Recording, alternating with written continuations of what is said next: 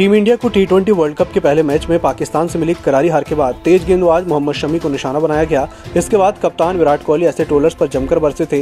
हालाँकि ट्रोलर्स को विराट की नाराज़गी ठीक नहीं लगी और वे उनकी बच्ची को लेकर गालियाँ और असंवेदनशील टिप्पणी करने लगे। यहाँ तक की रेप की धमकी भी देते रहे। रेप ऐसी जुड़ा ये पोस्ट आंद्रे बोर्गेस ने शेयर किया है।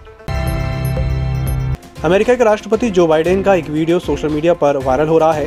वीडियो में वह कुछ समय के लिए आँख बंद किए हुए नज़र आ रहे हैं। ये वीडियो क्लिप ग्लास्को में चल रहे कॉप 26 समिट का है। ऐसा कहा जा रहा है कि भाषण सुनते सुनते बाइडेन सो गए थे। प्रधानमंत्री नरेंद्र मोदी तीन दिन का रोम दौरा खत्म करने के बाद कोप 26 समिट में शामिल होने ग्लास्को पहुँचे हैं।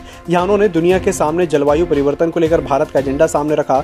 कॉप 26 में action and solidarity the critical decade segment में प्रधानमंत्री मोदी ने ऋग्वेद की दो लाइनों से अपनी स्पीच शुरू की।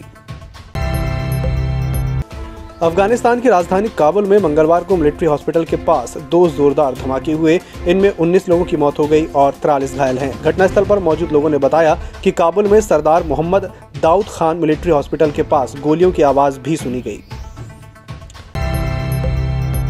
100 करोड़ की वसूली मामले में आरोपी महाराष्ट्र के पूर्व गृह मंत्री अनिल देशमुख की दिवाली ईडी की हिरासत में मनेगी स्पेशल पीएमएलए कोर्ट ने उन्हें 6 नवंबर तक ईडी की कस्टडी में भेज दिया है। देर रात देशमुख को तकरीबन 13 घंटे की पूछताछ के बाद अरेस्ट किया गया था। कांग्रेस ने हिमाचल प्रदेश की मंडी लोकसभा सीट और तीन विधानसभा सीटें जीत ली हैं। इसके साथ ही राज्य में सरकार चला रही बीजेपी का उपचुनाव में सफाया हो गया है। मंडी संसदीय सीट पर कांग्रेस प्रत्याशी और पूर्व मुख्यमंत्री वीरभद्र सिंह की पत्नी प्रतिभा सिंह ने भाजपा के रिटायर्ड ब्रिगेडियर खुशहाल सिंह को आठ वोटों से हराया है। इसके बाद राज्य के मुख्यमंत्री जयराम ठाकुर ने कहा कि राज्य में हम महँगाई की वजह से हारे। आज धनतेरस पर सराफा बाज़ार में सोने चांदी के दामों में तेज़ी आई है। India bullion and jewellers association की वेबसाइट के अनुसार आज यानी 2 नवंबर को सराफा बाज़ार में सोना एक सौ महँगा होकर सैतालीस हज़ार नौ सौ चार रूपए पर पहुँच गया है। वहीं चांदी की बात करें तो ये दो सौ छह रूपए महँगी होकर चौसठ हज़ार चार सौ दो रूपए प्रति किलोग्राम पर पहुँच गई है।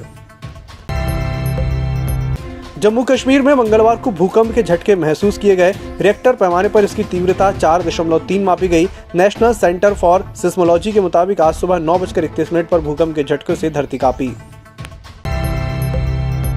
लॉजिस्टिक सेवा देने वाली कंपनी डिलीवरी ने सेबी के पास आईपीओ के लिए अर्जी दे दी है। कंपनी इसके ज़रिए 7,460 करोड़ रुपए बाज़ार से जुटाएगी। कंपनी इसमें से 5,000 करोड़ रुपए की रकम नए शेयर्स के ज़रिए जुटाएगी जबकि ऑफ़र फॉर सेल के ज़रिए 2,460 करोड़ रुपए जुटाएगी। ईएमएस टीवी के यूट्यूब चैनल को सब्सक्राइब करें और बेल आइकन दबाएँ। साथ ही ईएमएस न्यूज़ ऐप डाउनलोड करें।